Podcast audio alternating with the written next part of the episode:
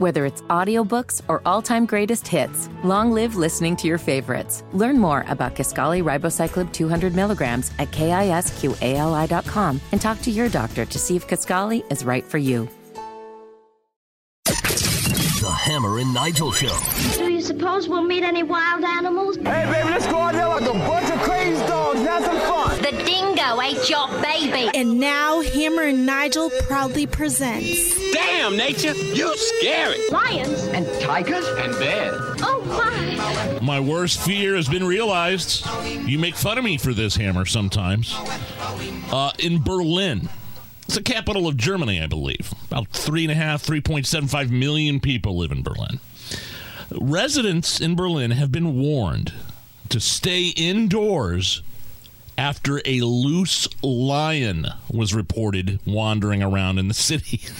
That's not what you want wandering around the city is No. a loose lion. One of my biggest fears, however irrational it may be, is that I'm walking down, uh, you know, taking a walk in my neighborhood, and all of a sudden I see like a lion or a tiger or a bear, like randomly, and it just mauls me to death. And there's nothing I can do about it. I mean, it's one thing if you're wandering around in the woods.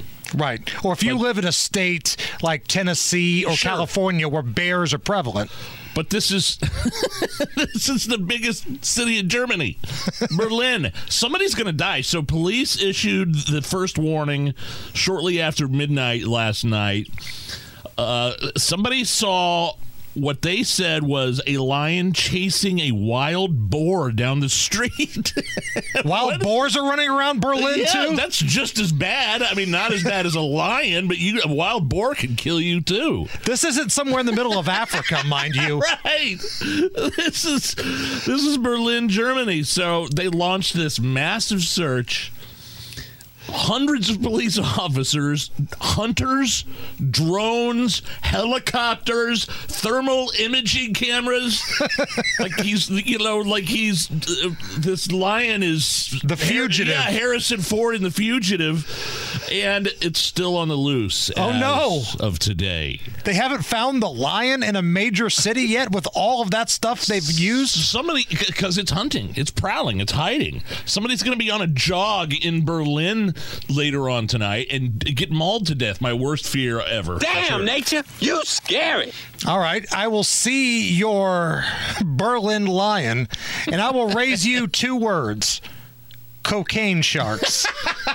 oh no Cocaine sharks may be feasting on bales of blow being found off Florida's coast. So, if you've been watching any coverage of Shark Week on Discovery this week, they talked about this. Large bricks of cocaine are sometimes dumped at sea and picked up by drug smugglers Yeah, on yeah, these yeah. boats. Well, large bricks of cocaine sometimes have washed ashore on Florida's beaches. This has been going on for decades. Well, now a environmental scientist from the University of Florida, Tracy Fanara, he did an investigation where he created packages similar in size and appearance to real cocaine bales, Okay. dropped them in the ocean, and then observed all of these sharks swimming right for it, taking bites out of it, swimming off. Now, the test shows that the sharks will indeed go after Great. and ingest cocaine. They want to do more testing, but next time you go down to the beach in Florida, remember cocaine sharks. Damn, nature, you scary. I, I can't you know i can't win on land i gotta be worried about being attacked by an, a lion uh, if I'm wandering on the streets of Berlin, and I've got to worried about being dragged to the bottom of the Gulf by a great white shark that's high on coke. You saw that video a couple weeks ago. I think it was in the Panhandle by the Gulf Oh, of yeah. Oh, Florida. yeah. That shark that was like right up by the beach Oh, almost. sure, yeah, terrifying. I'm wondering if that was a cocaine shark. He was whacked out of his mind.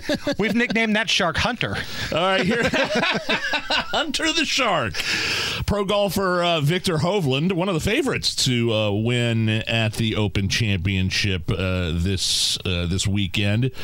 So he was in his backswing yesterday, right? A bird flew over directly in his backswing and dropped a load on his Oh. beautiful, nice golf sweater. Right in mid backswing. Yeah, here are the yeah, a couple of the commentators. You can hear Viktor and his caddy when it happens. We've had to bleep some words out. that you- uh, I think just right of the flag would be a very good shot. I don't know. I wasn't. okay, folks, uh, we apologize for that. A bird just dropped something on Viktor Hovland. Oh, that's good luck. Can I play that I again? think just right of the flag. okay, folks, uh, we Yeah. apologize for that. A bird just. When was the last time you got pooped on by a bird? Because I feel like everybody's had it happen to Uh, them. Not I, probably on the beach a few years ago, maybe like a seagull. You know what I mean? Like, Yeah. I, I- like I don't think. Damn, nature, you I scary. remember my dad got pooped on when I was a kid by a bird. It was the funniest thing ever. I just be remembering a kid just belly laughing, pointing at him. He was not happy. I was uh, this, this was you? real young, like driving a forklift, doing like a warehouse job. I think I was probably like 19 years old, and indoors, you know, driving the forklift, there was a bird inside, right on my leg, and I had shorts on, and Oh, that's awful. just a mess.